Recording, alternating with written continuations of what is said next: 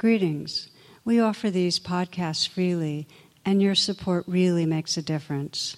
To make a donation, please visit tarabrach.com.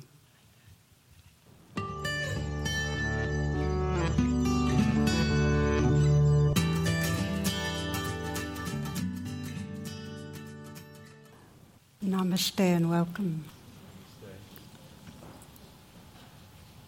We just had, um, right before starting, uh, somebody fainted, and um, I just am so struck by the immediate response of holding and care and kind of connection that arises when uh, we humans are vulnerable or in trouble. And it fits very much with uh, the theme of tonight this is the third of uh, a three part series. And if you haven't been, if this is your first time ever, it's okay. It'll stand alone, I hope. On othering, on how our, we have this habit of creating separation out of fear. They all go together because they're from the same root of fear. The first one we focused on how we do it societally and how we make others inferior or superior and how in, in doing that, really we go into a trance and we can't be whole. And the second one is how we do in our personal life, how we so quickly judge and make others bad. And uh, this class will look at how we turn on ourselves.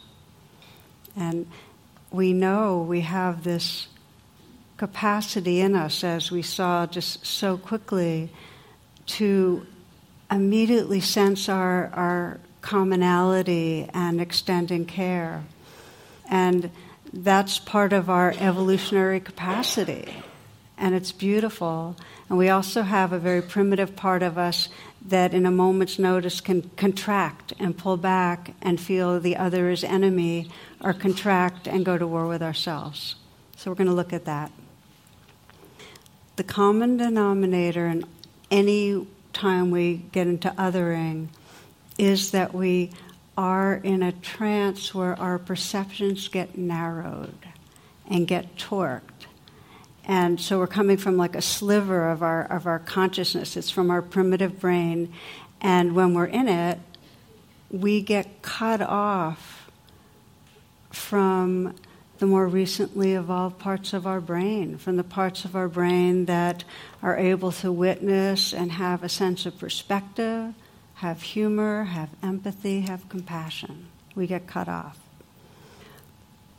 So often I am asked, you know, over the decades that I have practiced, um, what's changed? and, and I realize that the biggest shifts I can point to are that there's less lag time in realizing my thought my thoughts are going and they're in some way creating distance or separation. I, I, don't believe my thoughts. I more quickly go, oh, okay, that's going on. So if the thoughts are judging myself, it's quicker that I, that I recognize, oh, nothing's really wrong. Those are just thoughts. And just thoughts helps, just saying, oh, just that.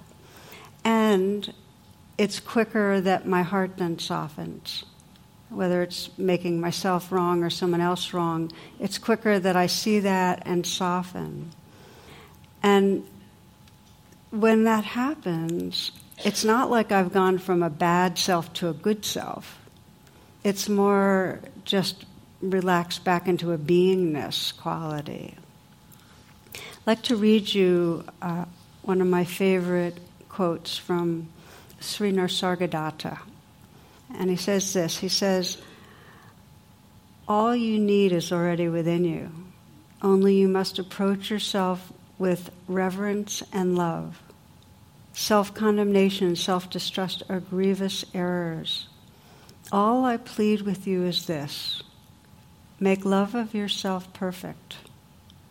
Make love of yourself perfect. Give yourself infinity and eternity and discover you do not need them. You are beyond. So make love of yourself perfect. So when he says this, he doesn't mean that you're loving the self character in your story of self. It's not loving the narrative self. Um, what he's talking about when you make love of yourself perfect, you're really making perfect this love, this full unconditional embrace of the life that's arising right here. Just this arising life. And perfect doesn't mean it's not another hurdle to get over to do it right. It means fully, without any holding back. So it's what happens is that the more you embrace the life that's here, the more there's this dissolving of any sense of separateness. So the invitation is a kind of dedication to embracing the life right here. And it's what wakes us up from trance. And so many people, when I start talking about bad selfing, say, well, actually, I don't feel like my problem is that. I feel like actually I'm a bit on the arrogant side, or, you know, in a way, I feel superior very quickly to other people, like I know more, I'm more important, and so on. And just to name that, that's just the flip side. They both come from fear. Pride comes from fear, shame comes from fear. So they're just flip sides.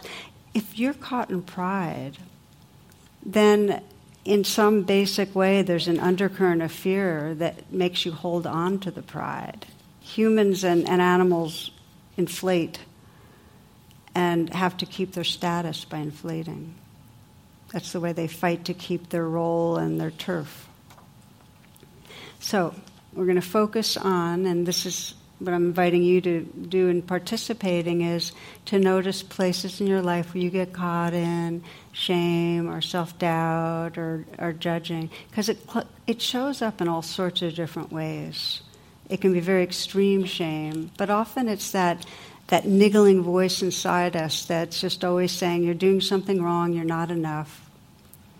One of my favorite all time stories on this is. Uh, a woman and her family vacationing in New England, and she regularly visits this uh, bakery that also, that's also a coffee shop where Paul Newman and his family are also staying too. So he's there sometimes, and so she goes for this hike on a Sunday morning. Decides to stop there for.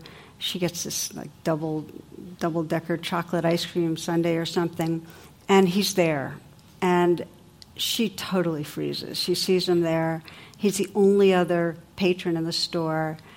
And so she, and her, then her voice starts going in her head. Okay, cool it. You're 45 years old. You're not a teenager. What are you doing being so uptight? You should be relaxed about this. Don't be so starstruck. And so she's on her own case. So she tries not to even look at him, and she just glides through the, you know, through the store, and she orders her double decker, whatever, and um, clerk gives it to her. She's cone in one hand, puts her change pocket, and so on.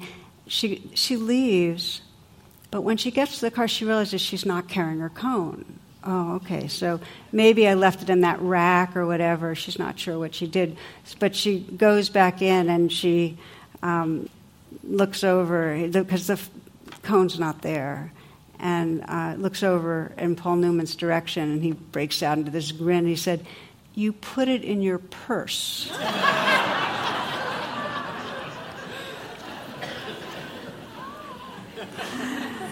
so, as we know, when we're on our own case, we don't operate quite as well. It doesn't bring out our best. So, of course, in a deep way, when we're really caught in shame, um, it cuts us off from others. We can't be intimate. And the more you're feeling at war with yourself, the less you're going to be able to be natural or spontaneous or real or connected with another person. So, shame. It's a feeling of personal badness. With shame comes that urge to hide. We're kind of cut off from the circle of life. And it varies between cultures and individuals, but it's totally in the wiring of our species. Like I think of um, my dog, Katie, and sometimes I'll go into my office and she's and the garbage is dumped over and she's got a wrapper or something. And if I catch her in the act, I mean, the tail goes between the legs, she kind of skulks out. She knows. She knows.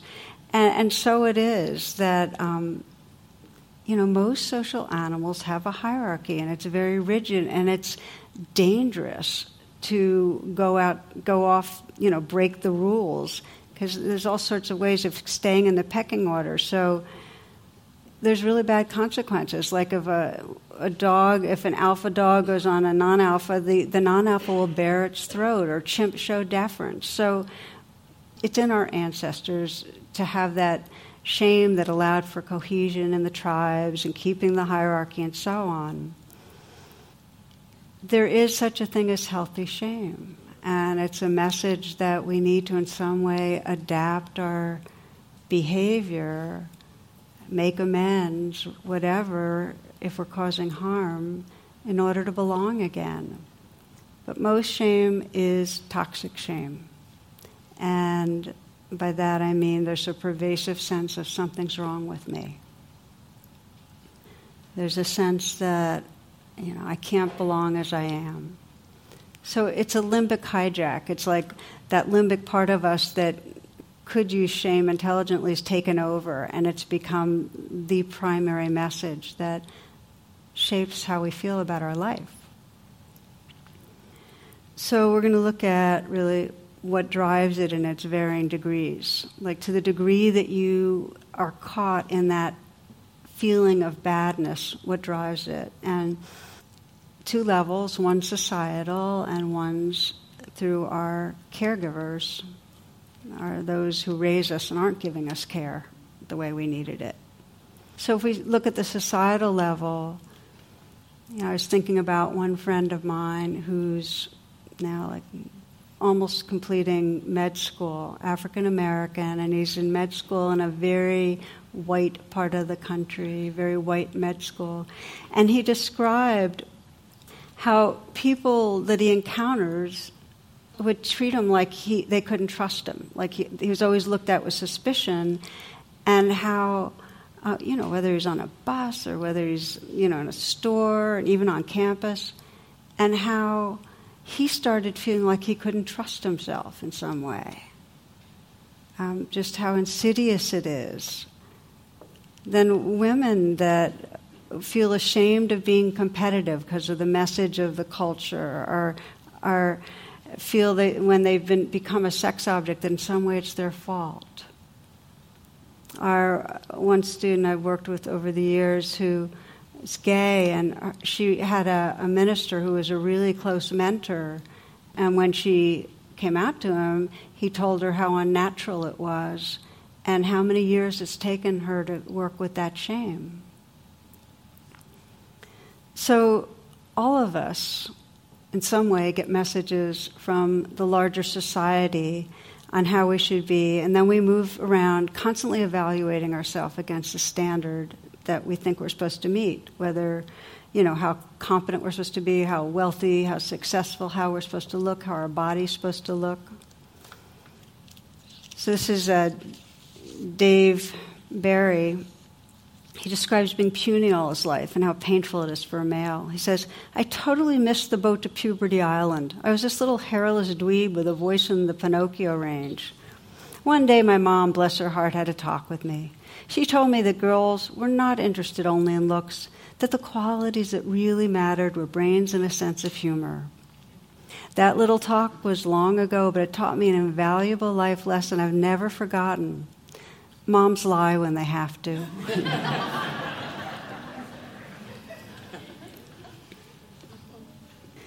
so there's a societal level, and we're all living with the messages that come from it, and some of us, depending on you know whether we're dominant part of the culture or not, the messages can be incredibly shaming. And then there's parent level, our caregivers, and even for those that are brought up in relatively non critical environments, there's still a sense of what I need to do to be lovable. We, there's still a picking up of the messages of be like this to be respected and loved. And if you're like this, it's really not okay. And because of our negativity bias, which is to survive, we pay way more attention to negative input than positive, we internalize the critiques. One story a woman walks by a pet store, and there's a parrot out in the cage. And right when she's walking right by him, the parrot goes, Awk, awk, you're ugly and you're stupid. And she says, Strange, oh, well, he must have heard that. Well, next day she's walking again, the same place, and again, right in that moment, right in front of the pet store, Awk, awk, you're ugly, you're stupid. She's annoyed. She goes inside, tells the owner, um, you know, what's, what's gone on, and he's just abjectly apologetic. He said he'll, he'll take care of it. He'll do some training with the parrot. She walks by and she's a little nervous to see what's going to happen, but she walks by right in front of the pet store. Awk, awk, you know.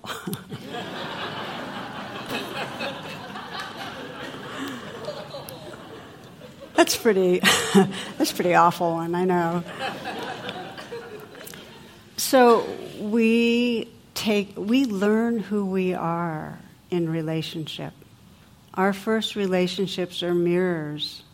And to the extent that our parents were either not paying attention, negligent, abusive, slightly critical, whatever, we're absorbent. So you might pause right here and um, just let your attention go inward. Just do a brief reflection.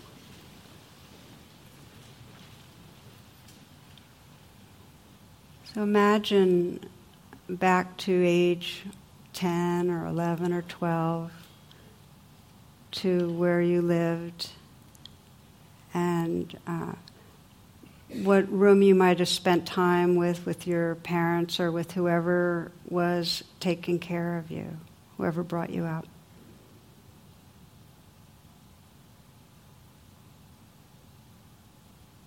See if you can pick a some. For some, it's the dining room or might be another place in your house. That you're there with your parents and, and they're looking at you. And sense, sense what they're seeing.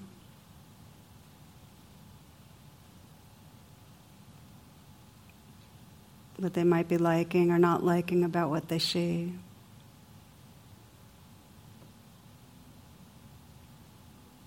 And sense inside what is it you most want them to be aware of about you? What do you want them to see?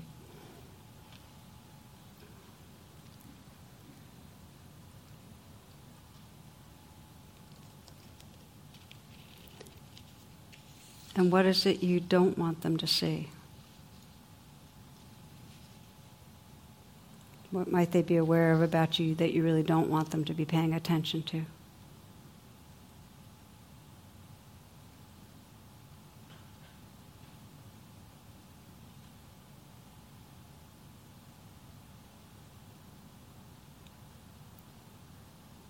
And to gently bring yourself right into your life right now.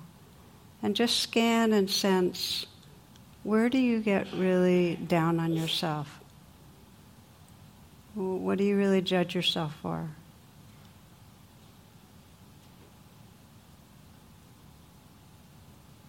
What feels unacceptable or very hard to accept?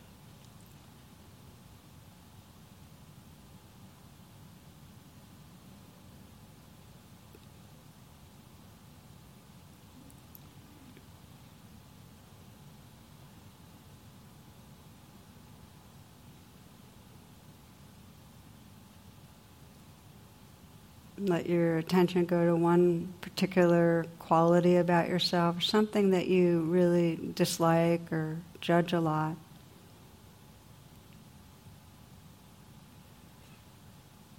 And for a moment, imagine if you put down that judgment, if you let go of it, if you accepted this, what bad might happen? What would be wrong with that? What's the problem with accepting this?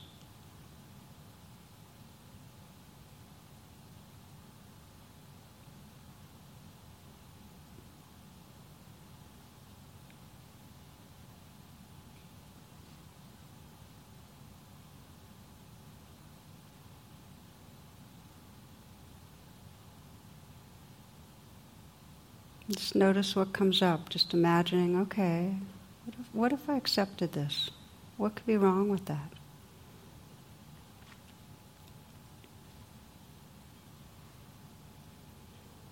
You can keep reflecting, either keep your eyes closed or open your eyes. Many people think, oh, self judgment, that's, I wish I could get rid of all this judgment, but then we are incredibly loyal to our suffering. We really hold on tight. And you might have noticed that when you kind of looked and said, well, what if I let go of it? That there's some real resistance in there to letting go of the judgment. Um, how many of you had the sense that, well, if I let go of the judgment, then I'd never change and get better? How many of you found that one? Okay. Um, often, judgments are a way of trying to controlling ourselves to getting better. It's like the intention behind the judgment is we want to feel better about ourselves. And we figure if I keep judging myself, I'll nudge myself towards the better zone. It doesn't really work. Now, let's just say that there's a difference between what you call wise discrimination, which says, oh, when I blow up at other people, they tend to be distant from me and it doesn't help the relationship. That's wise discrimination. And judgment, which is, you know, I'm a jerk for blowing up at people, it means I'm basically a bad person. And if I can't control myself, I'm a bad person. So that's judgment. That's aversive judgment. The other was wise discrimination. Aversive judgment doesn't work. We're afraid, though, that we're being, you know, we're, we're, we're not going to improve. This is, Yogi Berra says, I never blame myself when I'm not hitting. I just blame the bat, and if it keeps up, I change bats. After all, if I know it's not my fault that I'm not hitting, how can I get mad at myself? so we're afraid if we're not blaming ourselves that we're actually not being responsible, we're not going to be able to change anything. Judgment's a, control, a control strategy. And when we're judging ourselves with aversion, as I mentioned, we're in trance. It's a limbic hijack, and we're forgetting A, the conditioning that shaped us. We judge ourselves, let's say, for our anger, we're forgetting the genetics, the, the ways that we were treated that made us angry. We're forgetting all the conditioning that created it. And B, when we're blaming and judging ourselves, we're forgetting our basic goodness. So it's a trance. So the rest of this, this talk is really how do we wake up from that trance? I often talk about the circle of awareness and that line, and when we're in trance, we're below the line. That's everything that we're in, that's unconscious. And when we're not in trance, we're above the line. It's what's in awareness. And when we're under the line, when we're in self judgment, we're not aware of it. And so the beginning of coming above the line is to start getting the knack of noticing certain thoughts that, oh, yeah, okay, I'm in the trance of unworthiness right now. Just to catch it, just to catch that it's happening. So you start to watch the stories you're telling yourself when you're down on yourself. Start watching them. Some of you might remember uh, Carlos Castaneda, the author of all the book, the Don Juan books. Some of you have read them. He's a, um, a sorcerer, and he says we maintain our world with inner dialogue. Man or woman of knowledge is aware the world will change completely as soon as they stop talking to themselves. So the trance of unworthiness requires us talking to ourselves. It requires a narrative saying in some way you're blowing it. So we become aware of that. And the basic text is you should be different. That's, that's the basic notion.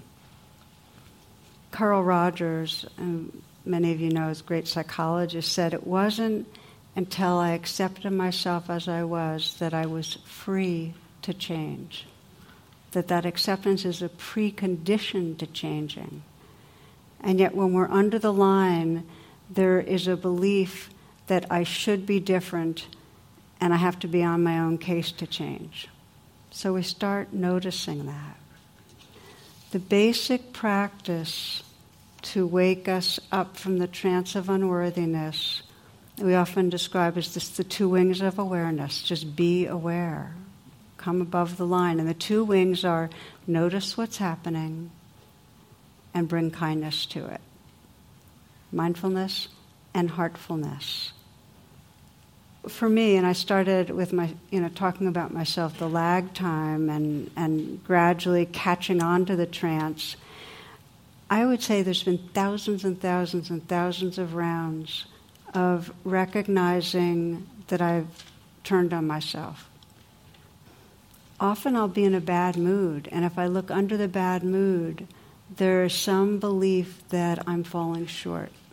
And that's, that's what's causing the mood um, that in some way I've let down somebody in my family or I've done something, you know, something, some work has fallen through the cracks that I feel really bad about or I haven't attended to something in the community, but in some way I'm falling short.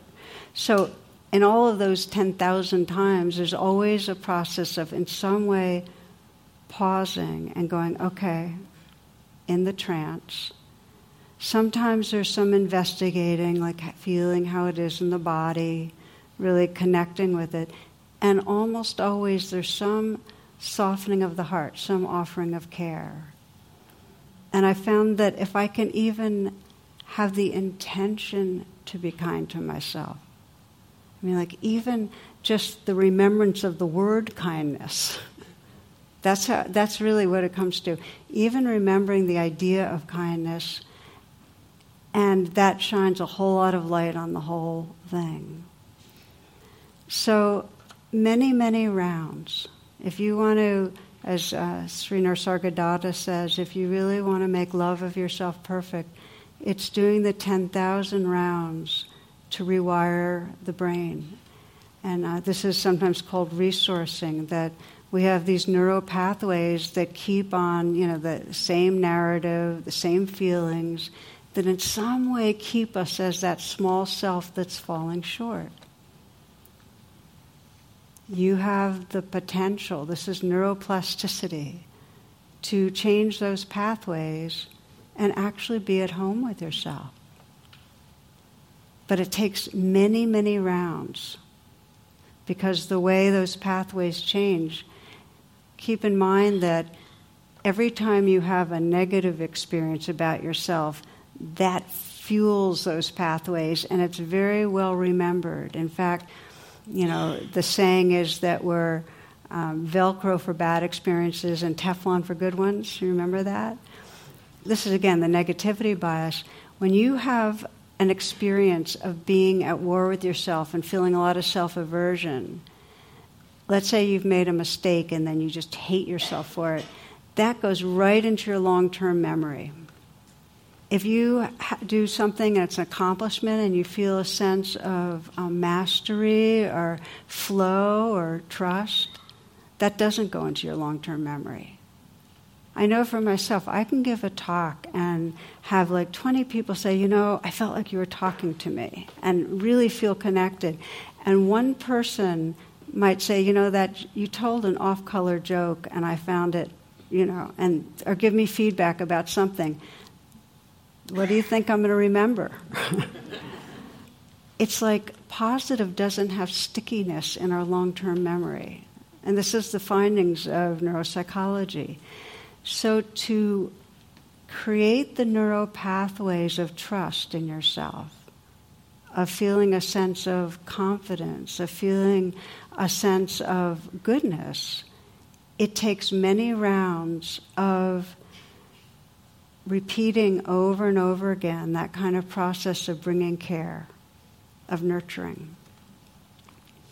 Now, there's many ways when you're in self-doubt to come above the line and to create, uh, to remember or reconnect with self-trust. And the model that I love, this is, um, I think this is my very favorite mythical story from the life of the Buddha is, and I'm moving this so I can actually demonstrate. So the Buddha's epic experience under the Bodhi tree through the through the night uh, was he was he sat there and he basically intended to wake up, to come above the line, to come out of trance, to really live from the fullness of his being, you know, the full evolved potential. And through the night, the basic battle was his limbic side, his uh, shadow side, in the version of the god Mara, kept attacking. And that's how it goes. Our limbic system keeps saying, Yeah, but I'm afraid of this and I can't trust this, and so on. So that happened to the Buddha in a more, you know, externalized way. And through the night, the Buddha practiced these two wings of presence. And all the slings and arrows of Mara ended up as a heap of flower petals. They got transformed because he kept recognizing the trance and bringing presence and kindness to it. But as the morning star began to rise, Mara issued the final great challenge, which was doubt. Okay, this is the big one. If you want to say in the battle between our evolving consciousness and our limbic system, the big one is doubt. That's the one that grabs us, that makes us think, I can't, I can't do it. Something's wrong with me.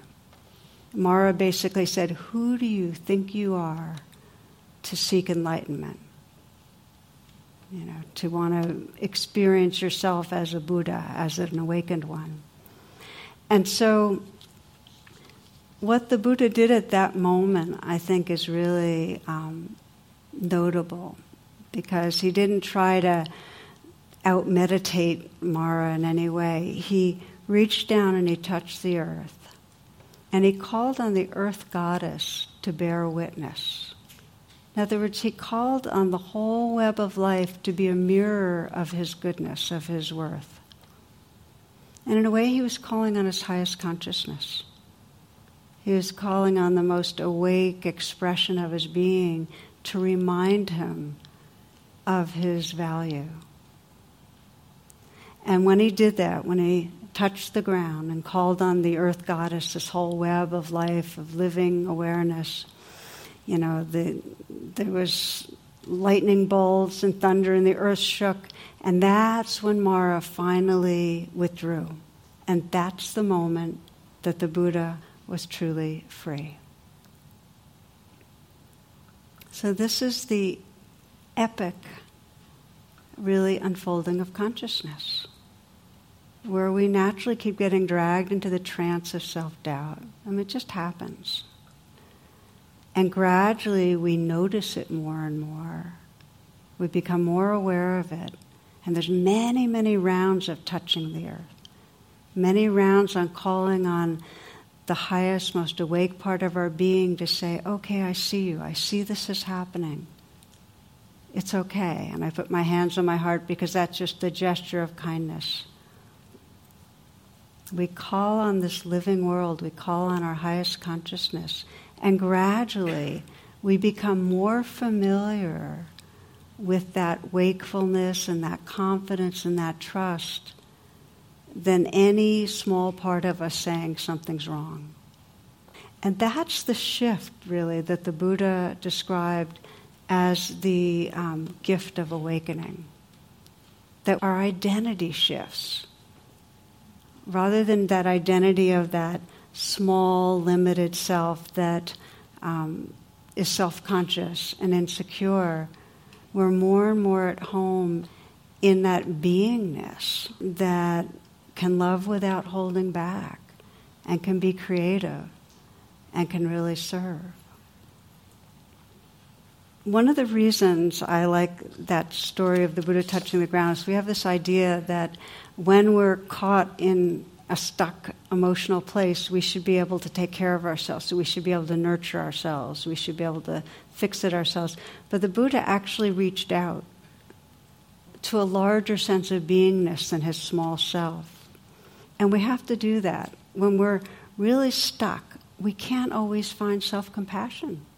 So, what we have to do is find a source larger than the stuck place now, it's a little bit of a trick because once we reach out, what we realize we've reached out to is a more whole sense of our own beingness. But initially, it feels like we're reaching out to something outside. as an example, uh, I was trying to find a good example for you. I was remembering one man I worked with years ago. So he grew up in a, in a very dysfunctional family. His father was alcoholic and abusive, and he had a very overwhelmed and frightened mother. And he was left a lot when he was young with his grandmother. And he'd be all upset. And her way of responding was she'd, she'd hug him and she'd hold him until he calmed down. Then she'd look in his eyes, and then she'd say, Oh, there it is, that strong, bright spirit that lights up your eyes. There it is. She'd see it in him. Well, he forgot all about this and, you know, went through the decades struggling with his own alcoholism and a divorce and opening to the shame of his father's patterning. And then, uh, with some meditation, when he had to start sensing, well, how am I going to bring kindness, he remembered his grandmother and started looking through her eyes. He remembered the voice, he remembered what she saw in him. And he kept doing that over and over again. Like whenever he'd feel small, he'd, he'd remember that voice and he'd, he'd just remember, oh, look at that bright spirit in your eyes. And what's so cool is he told me that, and he, he's really a lot better. He told me that that's, he started looking at other people and when he'd be judging them or feel separate, he felt like he was looking through his grandmother's eyes, through those, really the eyes of the heart. That's resourcing. And we do it many, many times.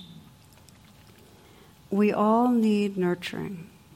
We need to learn to nurture ourselves, and we also need it from each other. We need to feel accepted and forgiven and loved. There's a story I heard from Spain. A young man, Paco, and his father get into this altercation. So he runs away. His father searches for months and can't find him.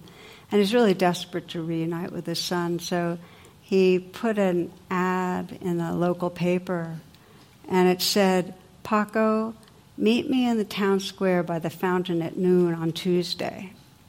Okay. So that Tuesday, he goes to the town square at noon, and there are 800 men named Paco waiting for their fathers and for the forgiveness they never thought was possible we each long for that. We long to be seen. We long to be forgiven. We long to be accepted. We long to be taken care of. And when it comes, it nourishes that place in us so we can offer it to ourselves. So, this, this class, we're focusing really on um, bringing that love to this life that's right here to make love of ourselves perfect. But as a way of ending, I want to say that I have never seen authentic self love or forgiveness lead to anything but widening ripples of love. We think we're doing it for ourselves, but it's just love. We're just opening our hearts. And, you know, when we've turned against ourselves, the inner life becomes like an unreal other. And we're cut off from that part of the brain that's empathetic to others, too. You cannot be hateful towards yourself and wide open towards others. It doesn't happen that way. So, as we start to embrace the life inside us, that embracing heart gets more and more inclusive. I'll close with a story that taught me about that some. I heard it in two parts. The first part of the story I heard years and years and years ago. And it was of a, a man who was in the Vietnam War, a Vietnam vet. His name's Richard Luttrell. And he killed a young Vietnamese man during a battle there. And, uh, and then he took from the man's uh, pocket a photo, and it was of uh, this young man and a little girl he says, I remember holding the photo and actually squatting and getting close and actually looking in his face and looking at the photo and looking in his face. So he had basically take, taken that photo with him. And through the years, the horror of what he did really plagued him. So when the Vietnam Memorial was built, he made a pilgrimage and he left the picture at the wall there. And, it, and he actually wrote a, a letter with it. But what happened was a lot of vets did that, and they were all gathered up and put in this book called Offerings from the Wall. Some of you may have read it or seen it. And then it made its way back to him. So I want to read you the letter that he wrote to this man, basically, that he had killed. He said, Dear Sir, for 22 years I've carried your picture in my wallet. I was only 18 years old that day we faced each other on the trail in Vietnam. Why you didn't take my life, I'll never know. You stared at me so long, armed with your AK 47, and yet you didn't fire. Forgive me for taking your life. I was reacting just the way I was trained to kill VC. So many times over the years, I've stared at your picture and your daughter. I suspect each time my heart and guts would burn with the pain of guilt I have two daughters of my own now. I perceive you as a brave soldier defending his homeland. Above all else, I can now respect the importance life held for you. I suppose that's why I'm able to be here today. It's time for me to continue the life process and release the pain and guilt. Forgive me, sir.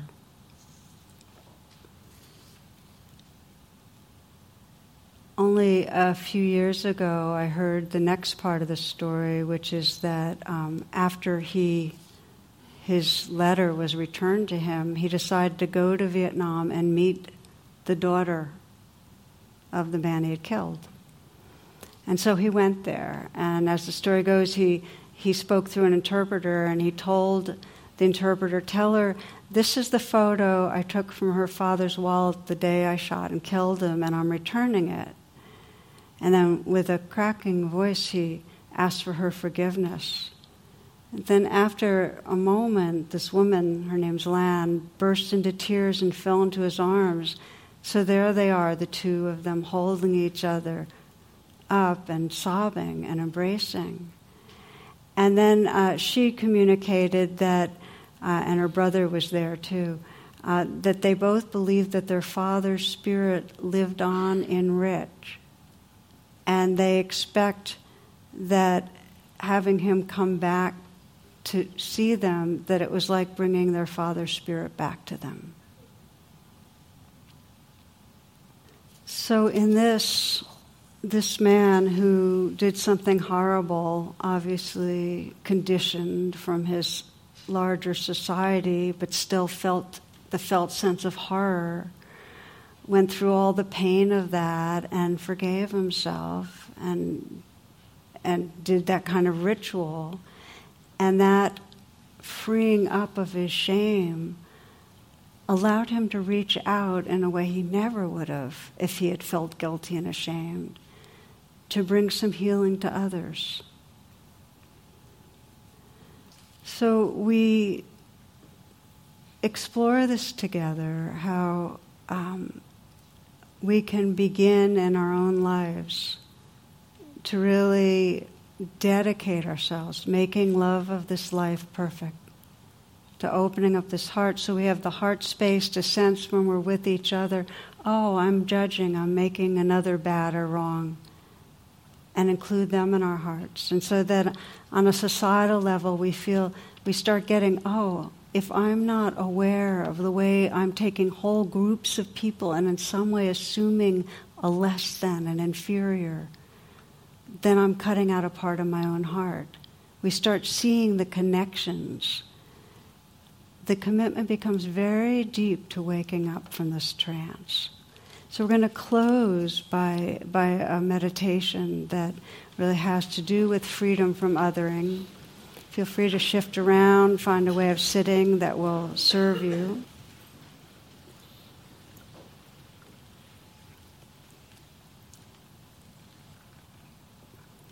As you let your attention go inward, you might ask Is there anything this moment between me and really feeling at home in my own heart, in myself? Is there any way that I'm turned on myself? Judging.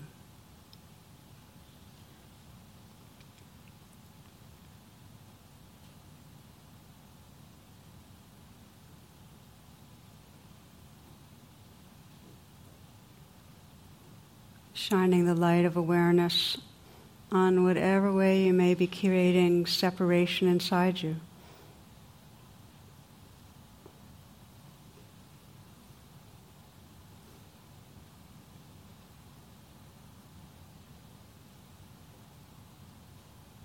Sensing the possibility if you if there's a place of judgment, if there's a place that you've been in some way rejecting yourself for, condemning yourself for. To see that, to bring that into the light of awareness. To sense the pain of judging, the pain of putting yourself down.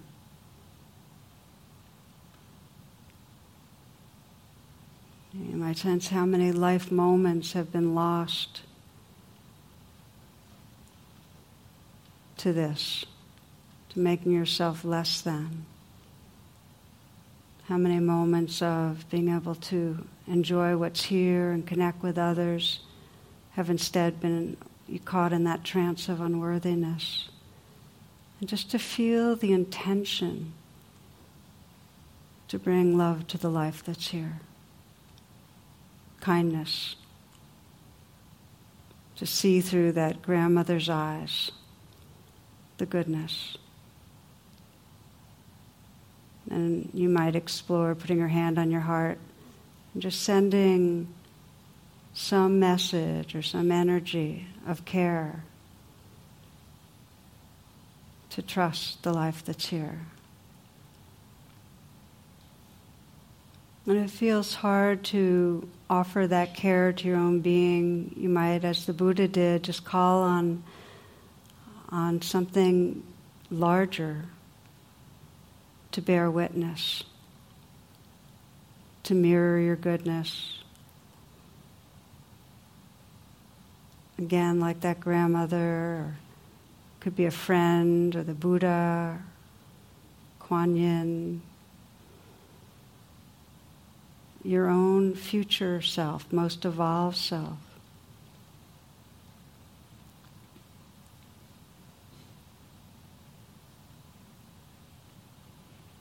so that you're really looking through the eyes of your most awake, compassionate self at your own being and forgiving and accepting.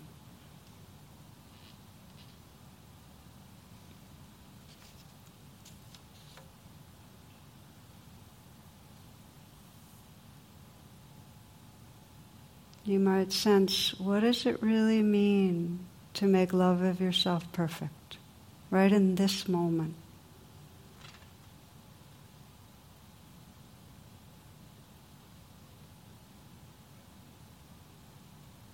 to sense that heart space that doesn't make anything wrong, that really includes all parts of your being.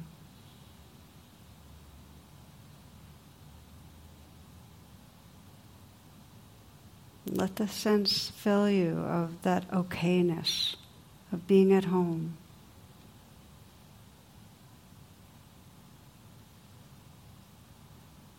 Rumi says, I've gotten free of that ignorant fist that was pinching and twisting my secret self. The universe and the light of the stars come through me. I'm the crescent moon put up over the gate to the festival.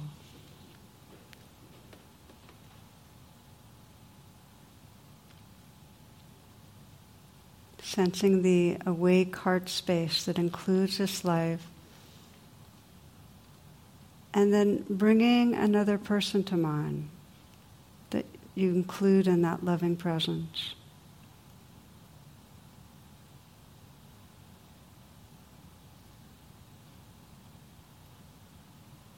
Sensing that person's vulnerability, that person's basic goodness.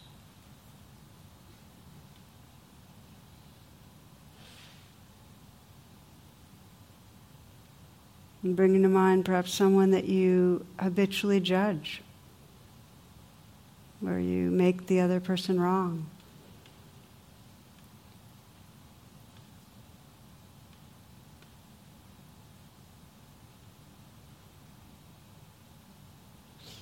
Sensing this heart space that can include in widening circles. You might sense in a societal way if there's any group of people that you have a habit of othering due to their religion or race or sexual preference, sexual orientation, gender orientation,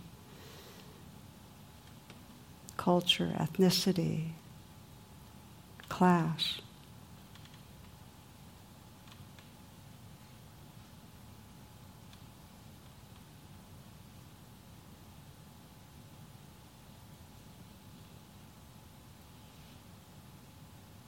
Embracing, including, knowing that this movement towards the awake heart space is a movement home to who we are beyond the trance.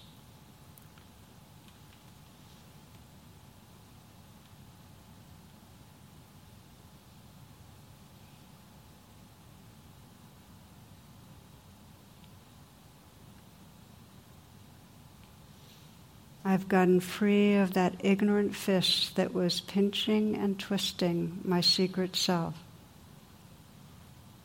The universe and the light of the stars come through me. I am the crescent moon put up over the gate to the festival.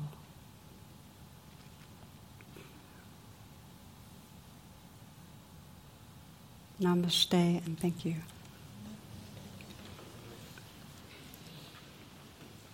For more talks and meditations, and to learn about my schedule or join my email list, please visit tarabrach.com.